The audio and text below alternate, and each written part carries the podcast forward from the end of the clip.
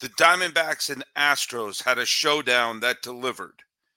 There is a managerial change with the San Francisco Giants and possibly a Bay Area reunion.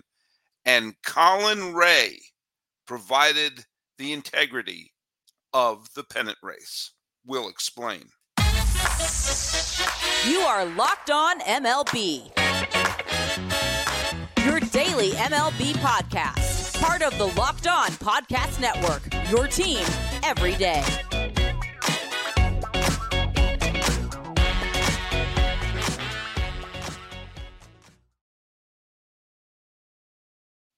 Hello, baseball fans, and happy Saturday. And welcome to Locked On M L B, part of the Locked On Podcast Network, where it's your team every day. This is the daily podcast. We talk about all of Major League Baseball. I am your host, Paul Francis Sullivan. There's my lower third. You can call me Sully. I am an Emmy-nominated television producer who has been a baseball podcaster for well over a decade now, and we're wrapping up my fifth full season here on the Locked On Podcast Network, where it's your team every day. Thanks so much for making us your first listen. And listen to us every day and comment every day. Be an everyday listener, or as I like to call you, an everyday Sully listener. That's right. Be an everyday Sully. Put the hashtag on there. Let me know who's out there listening every single day. Follow us at Locked On M L B Pods on Twitter and on Instagram. I'm your pal Sully. I'm at Sully Baseball on Twitter, or whatever the hell it's called now. Sully Baseball Podcast on Instagram. It is the final day of September twenty twenty-three. Tomorrow is officially October and the final day of the season. Uh, let's do a little bit of some housework right now. I had the trivia question, which was, who is the only Golden Spikes winner? The Golden Spikes, for those of you who don't know, is essentially the Heisman Trophy for college baseball. Who is the only Golden Spikes winner to ever win the World Series M V P? And guess what? Corey Osmer got it right. A couple other people got it right, too. It's the same answer to the question, who is the only f- number one overall pick to win the World Series M V P? And that's Steven Strasburg. And maybe this part of me is bringing this up because uh, Steven Strasburg is, is calling it a career. And there are some people who try to paint Steven Strasburg's career as being a, a, a disappointment. He's He was tremendously injury prone throughout his career.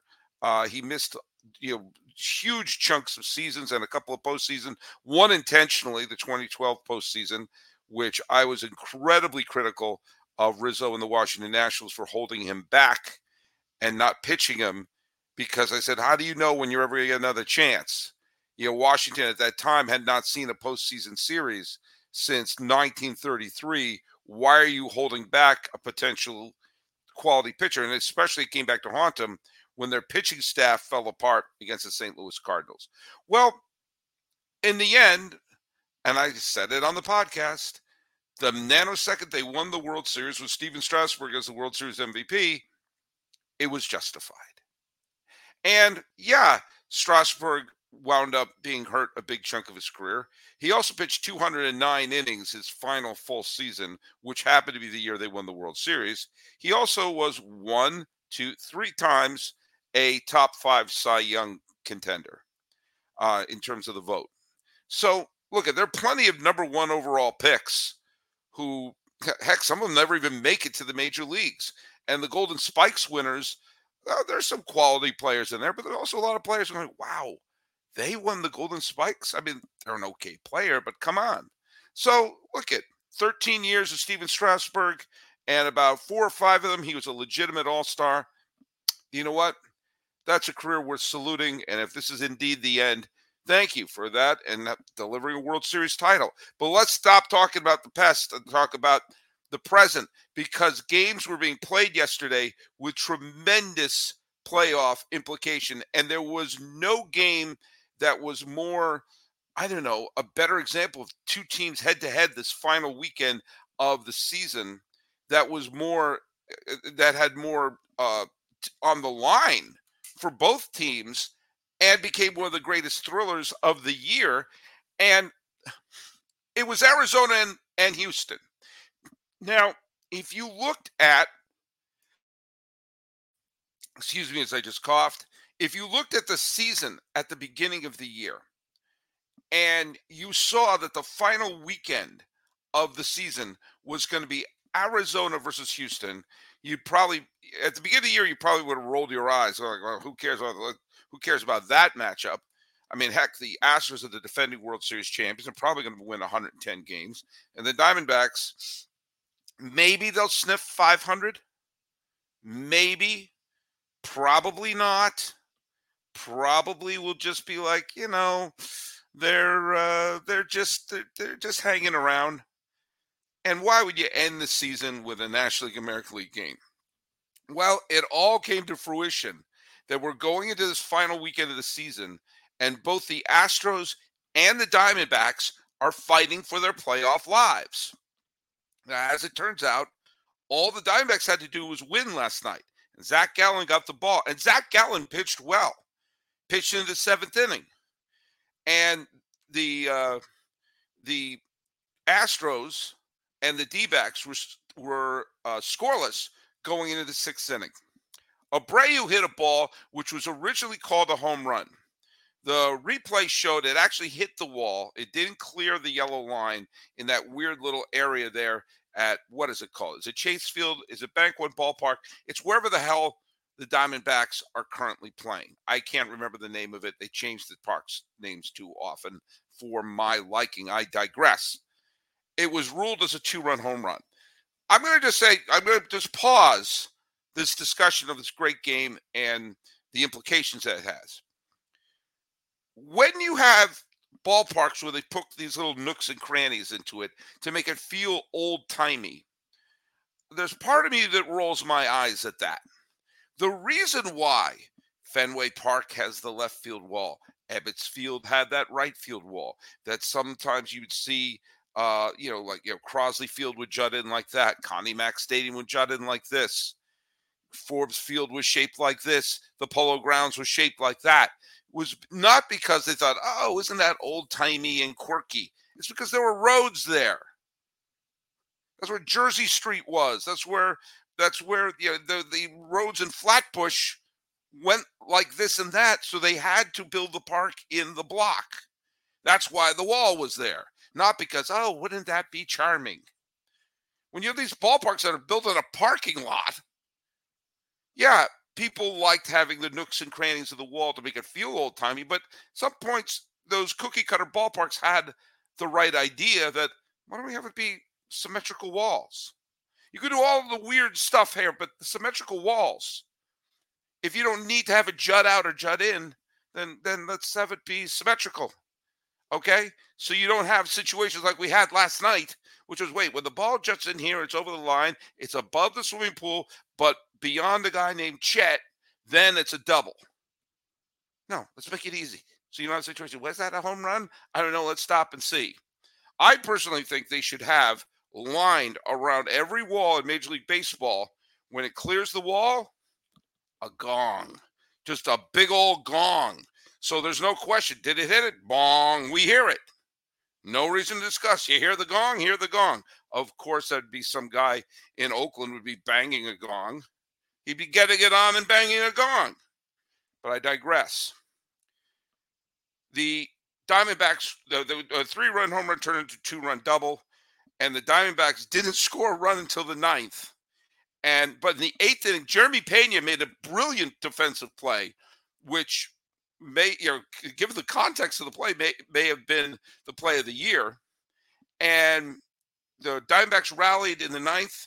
All they had to do was get an extra base hit, and they would be in the playoffs. But Presley got the final out. Astros won that game two to one. So now we're going into the final two games of the season. Now, the Diamondbacks still just need to win one game, and they're in. But it's not outlandish to think that the Diamondbacks could lose two games. You can lose two games to anybody. You lose two games to the Astros, who are trying to win the division or at least clinch a spot, which is not guaranteed at this point.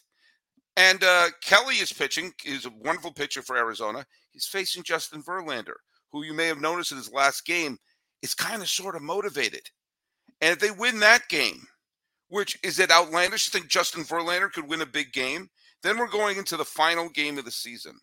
And I can't think of a better matchup in the final game of the season, pitching-wise, than Arizona's T B D and Houston's T B D. Of course they're T B D, because you don't know what's happening yet. But it could, the potential for log jams are in are almost guaranteed. And so, yeah, let's have more games like that. Two teams fighting it out, playing hard. I mean, it was a two to one game, but it, no one choked. There were two teams. The Astros are a good team. The Diamondbacks are a good team. Neither one of them have clinched a playoff spot, and there are only two games left. That's why I love this week.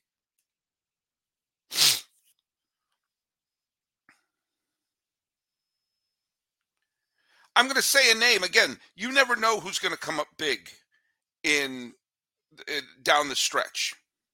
But I'm going to say a name, and I do believe that he has restored complete integrity to the National League playoff race. And I'll tell you whose name it is. Colin Rea. Colin Rea is a pitcher for the Milwaukee Brewers. He's not their number one starter. He's not their number two starter. He's not their number three starter. I was listening to the, the Marlins-Pirates game because I'm fascinated with what's happening with the Marlins, who are on the verge of a playoff spot.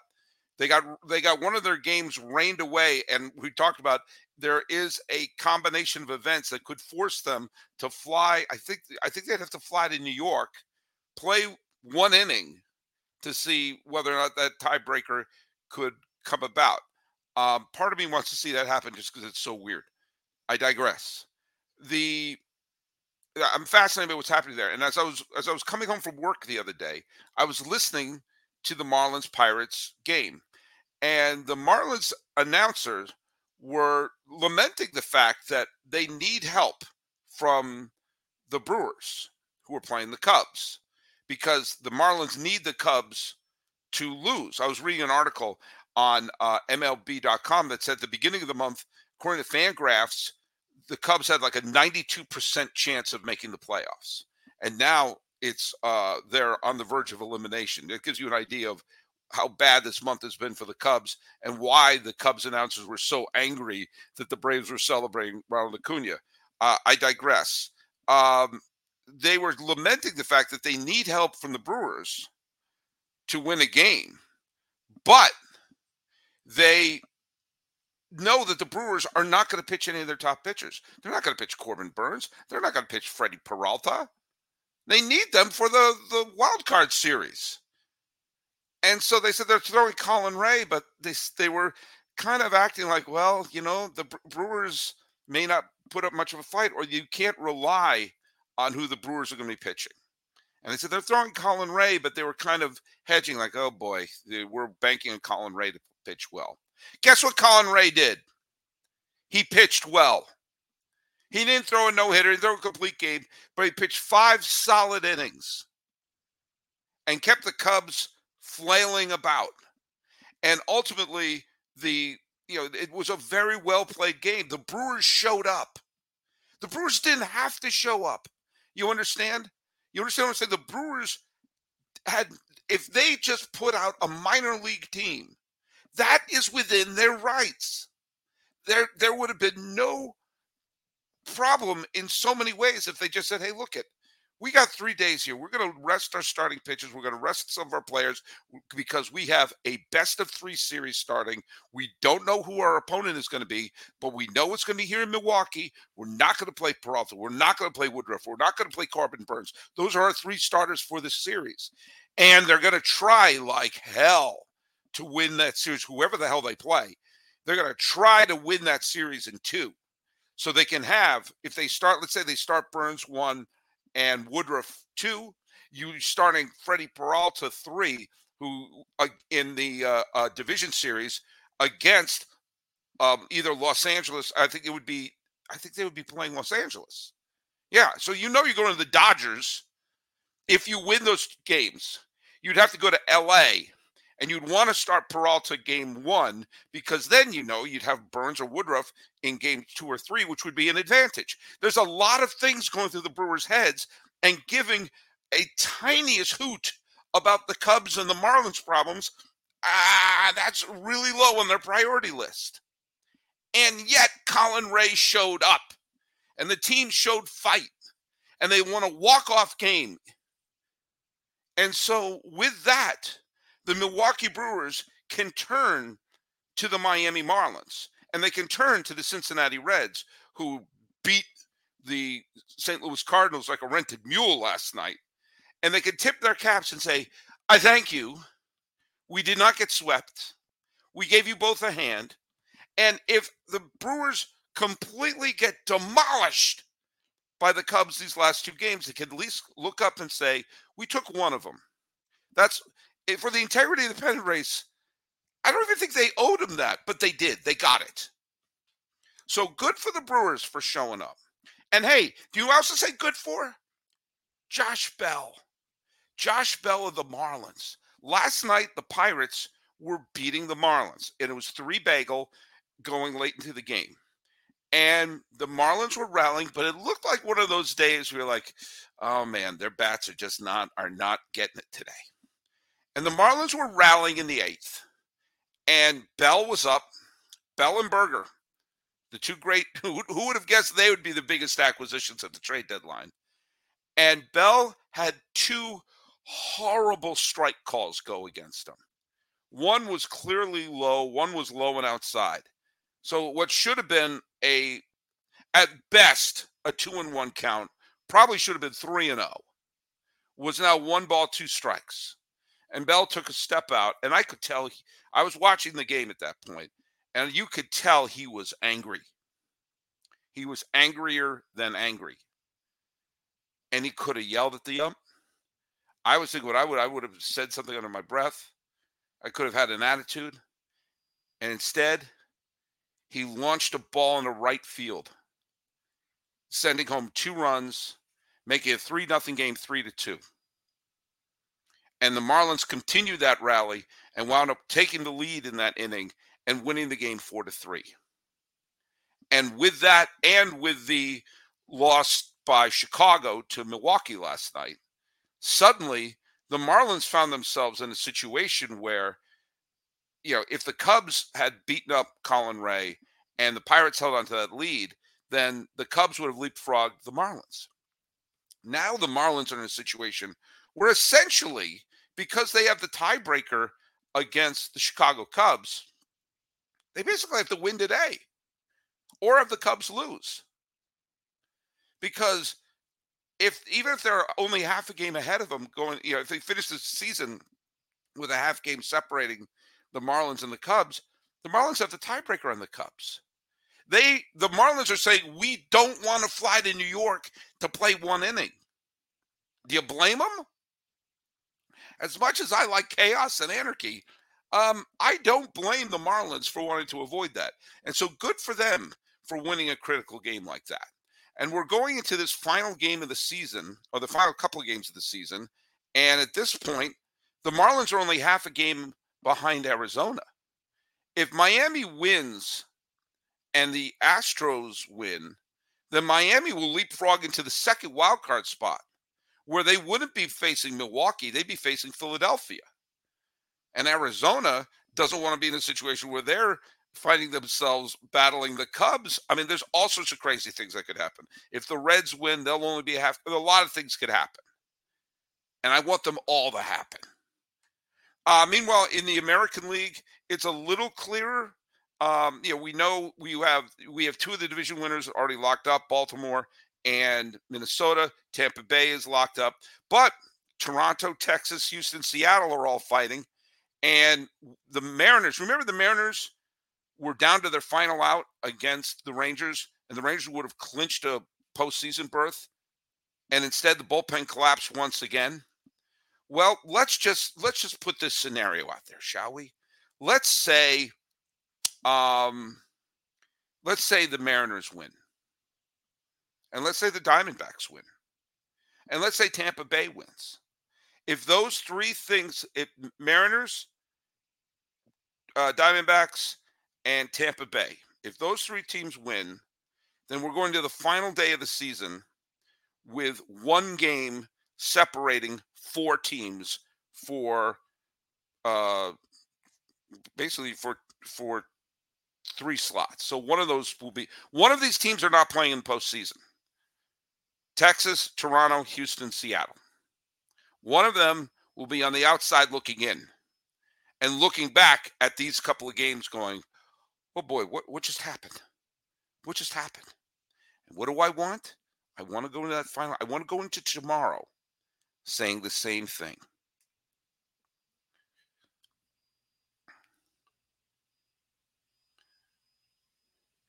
Um, Gabe Kapler was let go as the manager of the San Francisco Giants. And I have mixed feelings about it. I never wanted Gabe Kapler to be the manager of the Giants to begin with. I never was that impressed. I'm sorry, I'm just adjusting my chair a little bit here. I was never that impressed by Gabe Kapler when he was the manager of the Philadelphia Phillies.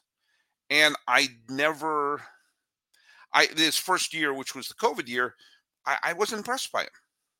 And then they won one hundred seven ball games, one hundred seven games, and won the division. The, the only time since twenty thirteen that the Dodgers didn't win the division, a year the Dodgers won one hundred six games, the Giants won one hundred seven games and won the National League West and played that razor-thin series between the Dodgers and the Giants that sadly ended on a terrible check swing call. That's what anyone remembers of that series was the check swing, which was a, it was a wonderful series played by two rivals.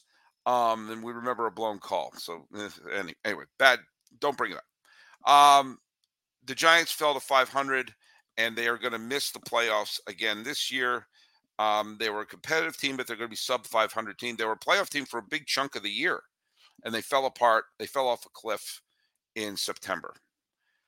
Um, Kai Correa is the was the bench coach, and he has been promoted to manager for the last couple of days.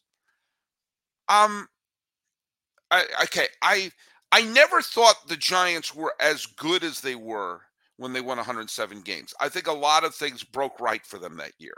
I also don't think they are as bad as they've been the last two years. But you can see the Giants making this move. Uh, I know Kapler, uh, you know, he's a member of the two thousand four Red Sox. I'm glad I got that trivia question in the other day about how many um, how many managers were former players under Terry Francona. Um, I'm glad I got that in before Gabe Kapler got canned. Uh, Kai Correa is now listed uh, along the same people as John McGraw, Leo Durocher, Roger Craig, Dusty Baker, Bruce Bochy, all former Giant managers. Kai Correa has joined them. Congratulations, you've joined that elite group. Um, I I understand why they got rid of him um, because they probably want to go to they're probably going in a different direction. Now he's the like the best friend of the general manager of the team, and he's a little bit is saving his own face. Uh, to basically say, oh, we're blaming on the manager. But I, I got more than one person asked me, why are you going to fire him with only a couple of days left in the season? I get that too, in a way. If you're going to get rid of him, why are you going to have him sitting around and be the manager of a team that he knows he's not there? If, I would say, if you know you're going to fire someone, if you're going to fire the manager, do it. You know, maybe you're showing your teams, your fan base, like, okay, yeah, this is not working, and we're going, we're we're being proactive. And there have been instances where a manager has finished out the last couple of days of the season. It's always a little weird. Um, I like the fact that Kai Correa gets to have on his resume that he was a major league manager. There's some people who absolutely should have been major league managers uh, who have never never got the chance. You know, Chris Chambliss always comes to mind. I have no clue why he never got a shot. And uh, get your drinks out. Bruce Bochy's lieutenants, still no managerial jobs. Kai Correa gets to be a Giants manager, but not Hensley Mullins, not Roberto Kelly, not Tim Flannery. Really? Um, but around this comes a very interesting chain reaction of rumors. Bob Melvin. The Padres are the absolute poster children of a disappointing season, despite having a phenomenal final month of the year. and the and a legit chance to have a winning season. If they win the final two games, the Padres will at least finish the season with their nose above five hundred. But this was a team that many people, including your pal Sully, thought was going to the World Series. And they were three wins away last year from going to the World Series. And there's a lot of grumbling about how the leadership of the team is not there. And that is code for manager. And you've seen more than one account that maybe Bob Melvin is the person whose butt is on the hot seat.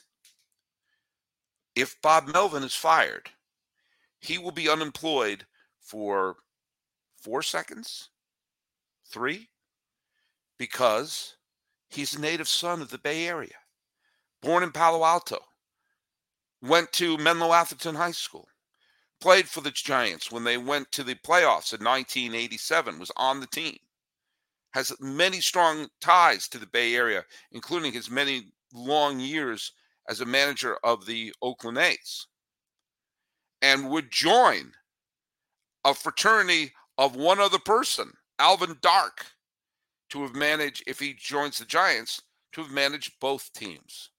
And I'm talking going way back to Philadelphia and New York, when John McGraw and Connie Mack were the managers forever. The Giants and the A's were World Series rivals over several decades in Philadelphia and New York, and then later met in the World Series in nineteen eighty-nine, which was only remembered for the earthquake. They made the postseason at the same time many times, both in San Francisco and Oakland. But the only person to manage both teams was Alvin Dark, who managed the nineteen sixty-two uh, National League champion Giants and nineteen seventy-four World Series champion A's, which is a great accomplishment. Most people remember the fact that he was uh, not the most progressive-minded person in the world, but I digress. Uh, Bob Melvin, if the Padres fire him, will be the Giants manager. I mean, it's not even it's not even a discussion. It's not even a conversation, which is probably something that will give the Padres pause. Because if they let go of Bob Melvin and he signs with the Giants, and the Giants improve under Bob Melvin, as teams tend to do. Remember, he managed the uh, Arizona Diamondbacks to the league championship series in two thousand seven, despite having a negative run differential. He took several Oakland A's teams to the postseason, despite having a lower payroll than the Locked On Podcast Network, and took the San Diego Padres to Game five of the National League Championship Series. These are all things that Bob Melvin has done. He has shown he's a capable manager who's won the multi- multiple times, been won the Manager of the Year award. And I think he probably still has a home in the Bay Area. So, yeah, he'll be the Giants manager if the Padres let him go. So it would not stun me if all of a sudden Bob Melvin gets a contract extension offer from the San Diego Padres, especially if they finish above five hundred. If they can say, hey, look, this is the route we're going to go. And let me tell you something. I'm in California right now, and I've lived in the Bay Area, and I've spent a lot of time in San Diego. If you, if your backup plan is being a millionaire in San Diego, you've done something really, really, really well with your life. Which brings us to our trivia question. In nineteen eighty-five, Roger Craig became the manager of the San Francisco Giants. In nineteen eighty-six, Tony La Russa became the manager of the Oakland A's. And both those managers went on to have great success and delivering pennants to their respective franchises.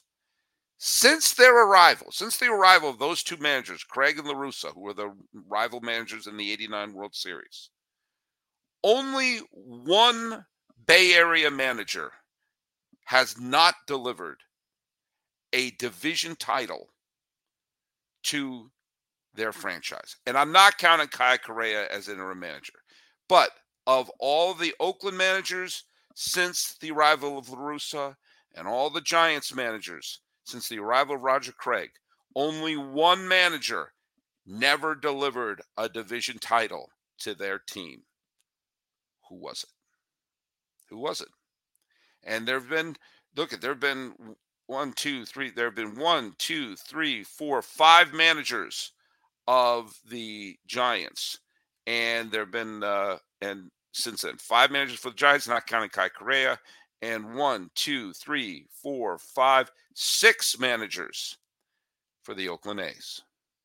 Of those combined eleven managers, only one never delivered a division title to the Bay Area, which goes to show that the Bay Area has had a lot of Octobers in the last few decades. So that's your trivia question. Put it here in uh, YouTube or at Locked On M L B Pods on Twitter and Instagram. I'm your pal Sully at Sully Baseball, Sully Baseball Podcast on Instagram. Let's start a fun day of baseball. This has been Locked On M L B for the final day of September twenty twenty-three. I am your host, Paul Francis Sullivan. Please call me Sully.